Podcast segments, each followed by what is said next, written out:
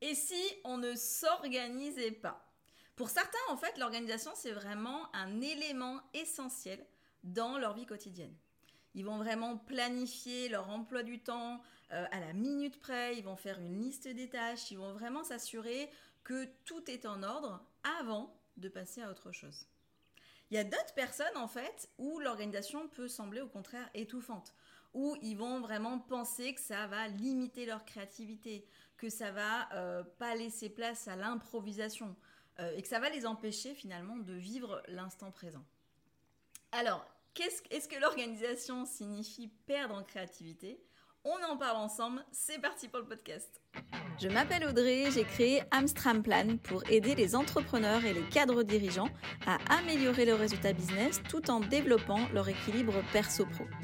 Dans les podcasts et si on équilibrait ta productivité, je vais te donner toutes mes astuces pour venir gagner du temps libre et générer de meilleurs résultats dans ton business. Chaque semaine, je t'offre du contenu que tu pourras mettre en application facilement, donc je t'invite à être proactif dans ton écoute. Je te souhaite un agréable podcast. Est-ce que pour toi, être organisé, c'est ne pas être créatif? Par exemple, un musicien, il peut passer des heures à improviser euh, sur son instrument euh, sans avoir forcément une idée précise de euh, ce qu'il veut, créer en fait. Cette, exploration libre, bah, finalement peut lui permettre de découvrir des nouveaux accords, de découvrir de nouveaux rythmes, de découvrir de, bah, de nouvelles façons d'interpréter sa musique.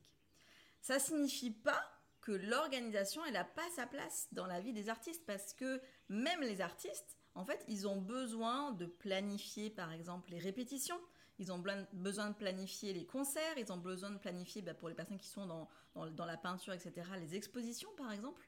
Euh, la créativité peut parfois en fait euh, être favorisée par une certaine liberté en fait et une absence de, contraintes strictes et parfois c'est l'inverse en fait. Donc on va en parler ensemble. Dans ce podcast, on va voir pourquoi la créativité et l'organisation, bah, tout simplement, ne sont pas des ennemis. Comment euh, l'organisation en deuxième partie peut limiter parfois la créativité, on va quand même en parler. Euh, et dernière partie, c'est comment bien gérer son organisation pour pas perdre en créativité. Julia Cameron nous disait la créativité, elle a besoin de la rigueur euh, de l'organisation pour vraiment s'exprimer pleinement. En fait, Julia Cameron, c'était une, écrivaine et une artiste, donc c'est pour ça que j'ai voulu citer. Elle a écrit notamment le livre qui s'appelle Libérer votre créativité, que je, vous conseille. Euh, et c'est pour ça que je voulais faire cette citation, parce qu'elle est dans les deux domaines, autant entrepreneur que écrivaine que, que artiste. Donc elle, elle connaît bien ce, domaine-là. En fait, ce qu'elle veut dire, c'est qu'une organisation qui est bien pensée, peut vraiment aider à euh, bah, finalement clarifier euh, les idées, à libérer une énergie qui est créative, parce qu'elle va fournir en fait un environnement de travail qui va être propice à l'inspiration, l'innovation. Première partie de ce podcast, pourquoi la créativité et l'organisation ne sont pas des ennemis? La créativité et l'organisation ne sont pas nécessairement des ennemis parce qu'ils peuvent être complémentaires. L'organisation, en fait, elle peut aider la créativité en fournissant une structure, en fournissant un cadre qui est clair pour que les idées puissent, euh, elles puissent venir en fait. Ça permet de laisser une liberté bah, pour, euh, pour explorer, pour euh, expérimenter différentes choses. En gros, comme ton esprit, il n'est pas pollué par des choses en fait à gérer, il est plus libre pour être créatif. Dit plus simplement. D'un autre côté, la créativité, elle est présente dans l'organisation aussi, euh, parce qu'elle permet en fait, quand on est créatif, d'avoir des idées d'organisation qu'on n'aurait pas eues si on était vraiment trop, euh, trop carré. Par exemple, une organisation qui, qui va encourager la créativité, l'innovation, elle peut être plus flexible. Elle peut s'adapter plus facilement aux changements du marché, à des nouveaux défis, etc.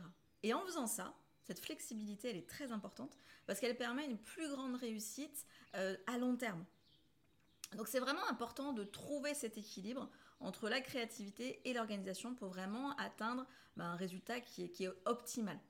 Une organisation qui est trop rigide, elle peut étouffer la créativité, soyons honnêtes. Une absence d'organisation, elle peut rendre difficile bah, la mise en, œuvre en fait de ces idées créatives. Donc la combinaison créativité-organisation, elle peut vraiment offrir plein d'avantages qui sont bah, considérables pour euh, les individus, pour les entrepreneurs, etc. Par exemple, euh, l'écrivaine euh, J.K. Rowling, qui a écrit donc les, Harry Potter, elle était très créative, ça on ne pourra pas lui enlever, dans la création de son univers fantastique. Elle était aussi très organisée et elle, planifiait beaucoup, en fait, dans l'écriture de ses livres. Elle créait par exemple des tableaux et des diagrammes pour suivre les événements et les personnages euh, de, ces histoires. Elle avait aussi une trame narrative euh, qui était très détaillée pour chaque livre qu'elle a écrit. Elle avait aussi établi des délais euh, pour chaque livre en fait, pour chaque chapitre aussi, pour pouvoir savoir un petit peu où elle en est, qu'est-ce qu'il lui reste à faire, qu'est-ce qu'elle doit finir dans quel délai, etc. Et c'est vraiment ce qui l'a aidé à rester motivé, à rester concentré, bah, tout en maintenant cette créativité en fait qu'elle a, qu'elle a eue dans ses livres. En fait, finalement, grâce à euh, son organisation rigoureuse, en fait, ça lui a permis de, euh, de réussir. Elle a réussi finalement à créer en fait cet univers euh, littéraire qui est vraiment très très riche et qui est vraiment captivant, bah, qui finalement a permis son succès, son succès mondial. On ne pourra pas lui enlever. Deuxième partie de ce podcast, les limites de l'organisation. Parce que oui, bien sûr, il y a des limites à l'organisation quand elle est trop, euh, trop importante. L'organisation, elle peut parfois euh, faire perdre en spontanéité. En fait, quand tout est trop planifié, trop organisé à l'avance, ça peut être difficile euh, finalement d'agir de manière spontanée et de saisir les opportunités qui, qui, vont se présenter. Donc l'organisation, dans ces cas-là, elle peut limiter la flexibilité, limiter la spontanéité si vraiment il y a trop d'organisation. Deuxième limite à l'organisation, c'est la rigidité. Donc un petit peu dans la même idée, mais c'est un petit peu, différent. L'organisation qui est trop rigide, en fait, elle va empêcher de s'adapter bah, aux changements, aux imprévus. Si tout est fixé à l'avance, euh, ça peut être difficile de faire face à des situations euh, qui vont être imprévues ou à saisir des évolutions euh, possible euh, parce que ça correspond pas à l'organisation qui était prévue, en fait. Ça, c'est trop de rigidité. Ça peut aussi, les limites de l'organisation, ça peut être aussi de perdre en créativité, en fait. Notamment, quand on, en a déjà parlé de, tout à l'heure, mais une organisation qui est trop stricte et trop structurée, bah, du coup, ça peut étouffer ta créativité, étouffer l'innovation, en fait. Et du coup, les gens peuvent se sentir un petit peu limités dans cette capacité à proposer des nouvelles idées, à explorer des, nouveaux domaines en fait. Autre limite aussi, c'est le stress. Une organisation qui est parfois euh, trop rigide euh, peut créer du stress. Parce qu'il y a une pression pour respecter les délais, il y a une pression pour respecter la, fameuse to-do list dont on se met tant de pression euh, là-dessus, ou d'être efficace en fait dans son travail si c'est trop, si les délais sont trop serrés, si les objectifs sont trop ambitieux, ben, ça peut entraîner beaucoup de, stress et d'anxiété. Dernière limite euh, à l'organisation, c'est la perte de temps. Si pour le coup on a une organisation mais qui est mal faite, ben, du coup ça va nous faire perdre du temps. Euh, si aussi on passe beaucoup de temps à s'organiser et plus à travailler, ben, du coup c'est pareil, c'est une grosse perte de temps aussi. Je vous donne un exemple, si vous passez euh, une journée par semaine à faire des to-do list et euh, vraiment être toujours sur vos to-do list, c'est beaucoup trop. Il faut à un moment donné euh, travailler quoi. C'est pas la to-do list qui va payer vos factures en fait. Donc l'organisation c'est très bien et c'est très important et je suis la première à vous, le dire, mais il faut pas être trop organisé. Donc c'est vraiment important de trouver l'équilibre entre l'organisation, la flexibilité, etc. pour que bah, du coup ça puisse bah, maximiser les avantages euh, tout en minimisant les inconvénients. Petit exemple pour euh, illustrer ça, c'est Steve Jobs. Donc le, cofondateur en fait de, Apple, il était connu pour être très très perfectionniste et il avait vraiment une planification très minutieuse. Mais du coup, en étant comme ça, il a fait face en fait à des défis au niveau de la créativité quand il a essayé d'appliquer en fait ces méthodes-là euh, à la création des produits innovants. Notamment, en fait, il a passé des années à développer euh, le système d'exploitation Next. Alors peut-être vous n'en avez même pas entendu parler, c'est la preuve de, son échec.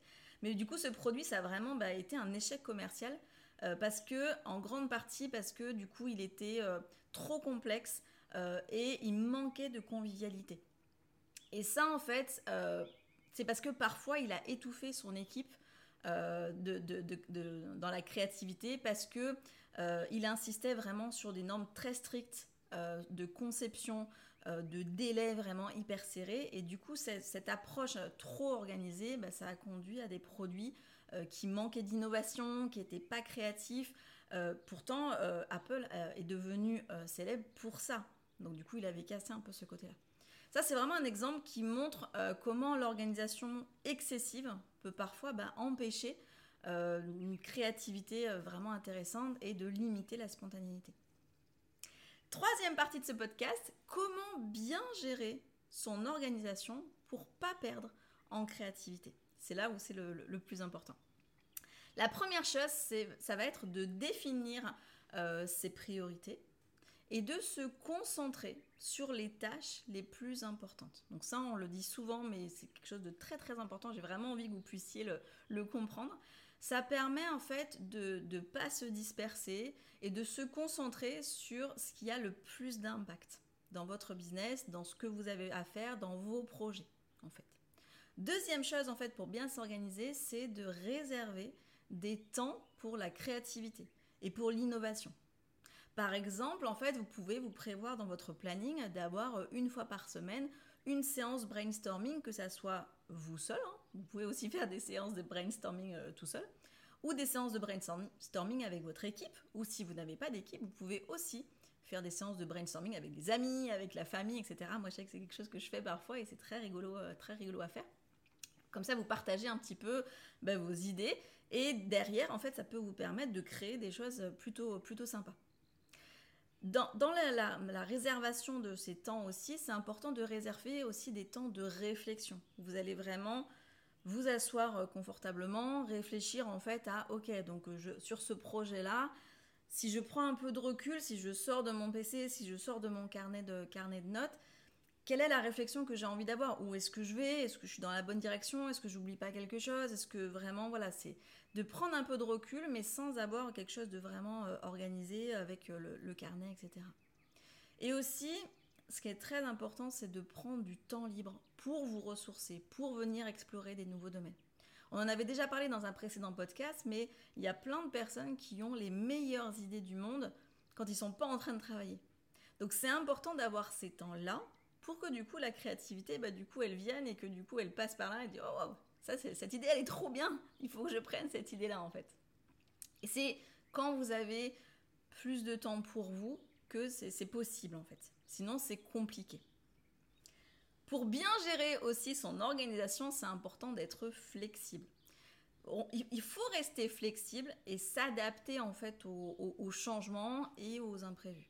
Ça, on en a souvent parlé, mais c'est quelque chose de très important.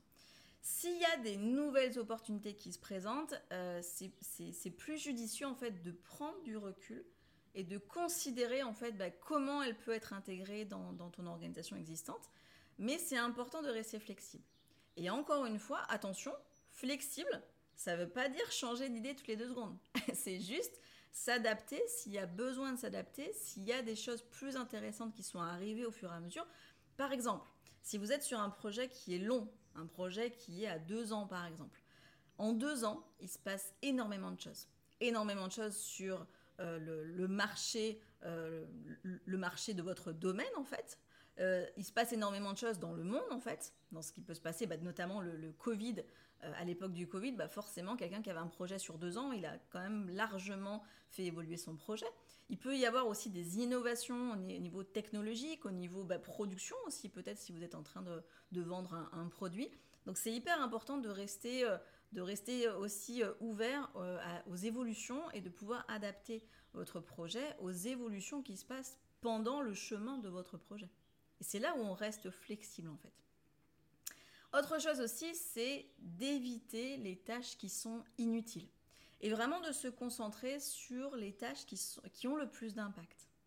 Ça permet en fait de ne pas perdre de temps euh, et de ne pas perdre d'énergie en fait euh, dans des tâches qui ne sont pas vraiment importantes. Et ça, c'est uniquement possible si vous avez le temps de prendre du recul sur les choses. Si vous travaillez en mode machine et en mode euh, moi je travaille de 6h du matin à minuit tous les jours et je, suis une machine et je bosse, je bosse, je bosse, je bosse, bah, tu vas pas vraiment te rendre compte qu'il y a peut-être euh, dans la journée, peut-être 20%, voire plus, euh, je, suis gentille en disant 20%, mais tu as peut-être 20% des tâches que tu fais qui sont soit pas du tout faites correctement, soit qui pourraient être complètement supprimées parce que c'est complètement inutile dans la progression de ton projet. Mais ça, tu le vois pas si tu travailles en mode bourrin, en fait. C'est uniquement possible si tu prends un peu de recul et tu dis, ok, du coup, je suis en train de faire ça. Euh, est-ce que vraiment ça apporte quelque chose à mon projet? Est-ce que vraiment ça apporte euh, quelque chose d'intéressant, d'innovant, de, créatif, de, dans, dans mon projet en fait? Et ça, c'est possible encore une fois si tu prends du recul. Donc, je t'invite à, le, faire. Ensuite, c'est d'établir en fait des, délais euh, qui soient réalistes pour tes tâches ou pour tes projets d'une manière générale. Ça permet en fait de ne pas se sentir submergé et de travailler de manière plus efficace. Ça, c'est vraiment quelque chose d'important parce qu'on a toujours tendance à prévoir beaucoup de choses, notamment, je reviens sur les to-do list, mais souvent quand on fait une to-do list, on se dit, bah, demain, je vais faire tout ça. Ok, sauf que demain, tu n'as que 4 euh, heures de dispo. Comment tu veux en 4 heures euh, faire le ménage de printemps de toute ta maison, euh, plus du coup travailler sur ton business euh, et avoir une liste de, tâches pour ton business qui est trop impressionnante, plus amener les enfants au cheval, au, poney, à, l'aquabike, etc., peu importe. mais si tu as vraiment trop de choses dans ta to-do list, c'est juste pas possible en fait. Donc fais-toi des to-do list qui sont timées par exemple. Et ça, ça permet aussi d'avoir des délais euh, que tu peux visualiser parce que si tu sais que tu mets tant de temps pour faire quelque chose, ça sert à rien de te dire que demain soir ça sera tout fini. Ton délai il est juste euh, impossible en fait. Donc prends un peu de recul, regarde en fait combien de temps tu vas mettre pour les choses, essaye d'établir un projet en, décomposant par étapes parce que ça va te permettre de voir, bah ok cette étape là en fait elle est super longue. Euh, si par exemple tu es en train de développer un nouveau produit, euh, bah, tu as toute la créativité de ton produit, tu as aussi le développement de la production de ton produit, le dépôt de la marque, toutes les normes euh, qu'il qui doit, qui doit respecter, les réponses que tu pourras avoir au dossier que tu vas déposer, etc. Tout ça, ça demande du temps en fait. Et il y a des choses où c'est des temps qui sont, que tu ne maîtrises pas. Donc tu es obligé de respecter ce temps-là.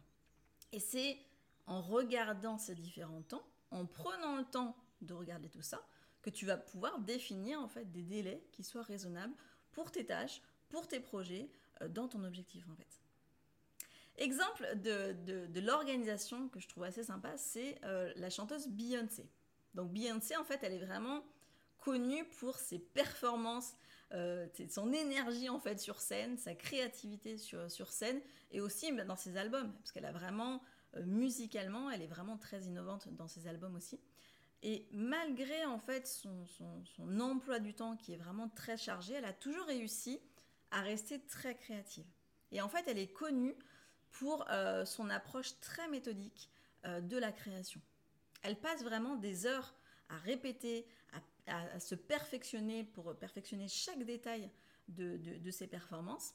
Et elle travaille aussi euh, avec des, équipes de, production dans la créativité, ça bien sûr, pour développer euh, ces, concerts qui soient vraiment toujours innovants, pour que ces spectacles et ces vidéos euh, soient toujours, euh, toujours innovantes. Mais elle a quand même elle-même ce, cadre en fait qui lui permet d'être créative et de travailler en fait avec les équipes en ayant des, des, très bonnes idées elle-même en fait. Elle est vraiment très organisée dans la gestion de sa carrière aussi. Elle a une équipe de gestionnaires en fait pour, pour gérer sa carrière et elle planifie vraiment tout euh, pour s'assurer finalement que chaque, euh, que chaque aspect de, de, sa carrière est bien géré. Y compris les tournées, y compris la gestion de sa famille, parce qu'elle est très proche euh, de, de, sa famille. Pour elle, la famille, c'est quelque chose de très important et elle a cette importance de l'équilibre perso-pro qui est vraiment quelque chose de primordial pour, pour elle. Et ça lui permet en fait de pouvoir avoir des, des, collaborations qui sont très intéressantes, de pouvoir faire des choses qui lui tiennent à cœur, donc comme des projets de, de charité, et aussi, elle est bien sûr sur des apparitions euh, médiatiques, mais pour elle, toute cette organisation, elle est très importante euh, pour, euh, pour vraiment bah, laisser place à sa créativité aussi. Voilà pour l'exemple, voilà pour ce podcast. Petit exercice de la semaine. Donc cette semaine, en fait, je, t'invite à faire la liste de toutes les tâches et de tous les projets que tu veux faire. Une fois que tu as fait ça, tu vas évaluer en fait chaque tâche euh, en termes d'importance et d'urgence. Ensuite, tu vas venir classer ces tâches en fonction de ces critères. Tu vas du coup bah, être capable de faire une liste de, priorités en fait dans ces, dans ces tâches. Et du coup, tu vas venir identifier des moments dans la journée où tu es le plus productif, le plus créatif. Et en fonction en fait de ce que tu veux faire comme tâche, tu vas les positionner bah, dans les moments. Par exemple, il y a des moments où on est plus créatif, mais peut-être un peu moins productif, ou inversement, des moments où on est plus productif, on arrive à abattre en fait beaucoup de travail, mais on est un peu moins créatif parce qu'on est un peu plus fatigué peut-être à ce moment-là. Bah, c'est important de pouvoir toi-même euh, analyser en fait comment tu travailles sur la journée, à quel moment tu es plus productif, à quel moment tu es plus créatif, et de pouvoir caler euh, des tâches cette semaine sur ces moments-là. Donc du coup, prends du temps aussi pour euh, être honnête avec ce que tu es en fait, et ça va te permettre de pouvoir positionner correctement ces tâches sur la semaine. Par exemple, ça sert à rien de te lever à 5 heures du mat et de bosser le matin si tu as du mal. Si vraiment pour toi, te lever à 5 heures du mat, c'est impossible, et à chaque fois tu te lèves mais tu as beaucoup de mal et tu mets beaucoup de temps à faire les choses, ça veut dire que tu n'es pas du matin. Ça veut dire que peut-être tu vas être quelqu'un qui va plutôt se coucher tard et plutôt être productif le soir. Ou alors le matin, il te faut euh, un temps où tu vas euh, bah, prendre du temps euh, pour faire de la relaxation, faire de la méditation, faire du yoga, prendre ton petit déj, etc. Et tu es productif qu'une fois que tu as fait tout ça. Ça, c'est possible aussi. Moi, je sais que le matin, par exemple, j'aime bien faire un petit peu de yoga, j'aime bien avoir mon petit déj, et c'est une fois que j'ai fait ça que je suis plus productive. Et ça, c'est important. Moi, pareil, je, me, lève à 7 heures le matin et j'aurais du mal à me lever plus tôt que ça, en fait.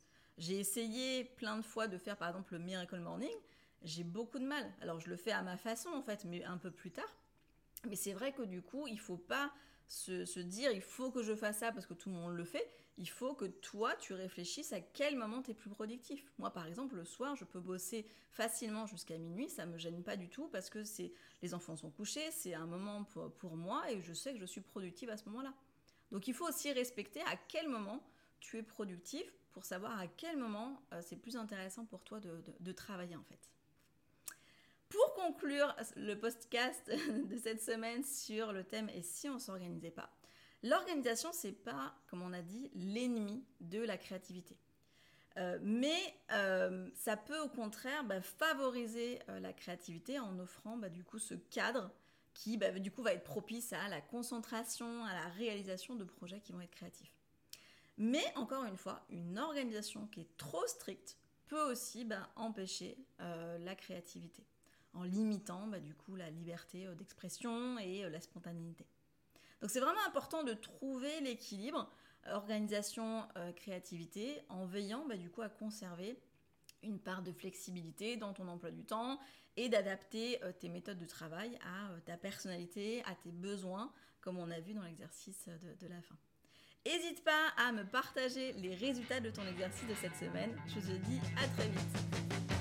Merci de m'avoir écouté ou regardé selon la plateforme. Si ce podcast t'a plu, n'hésite pas à mettre 5 étoiles et un petit commentaire ou un like et t'abonner.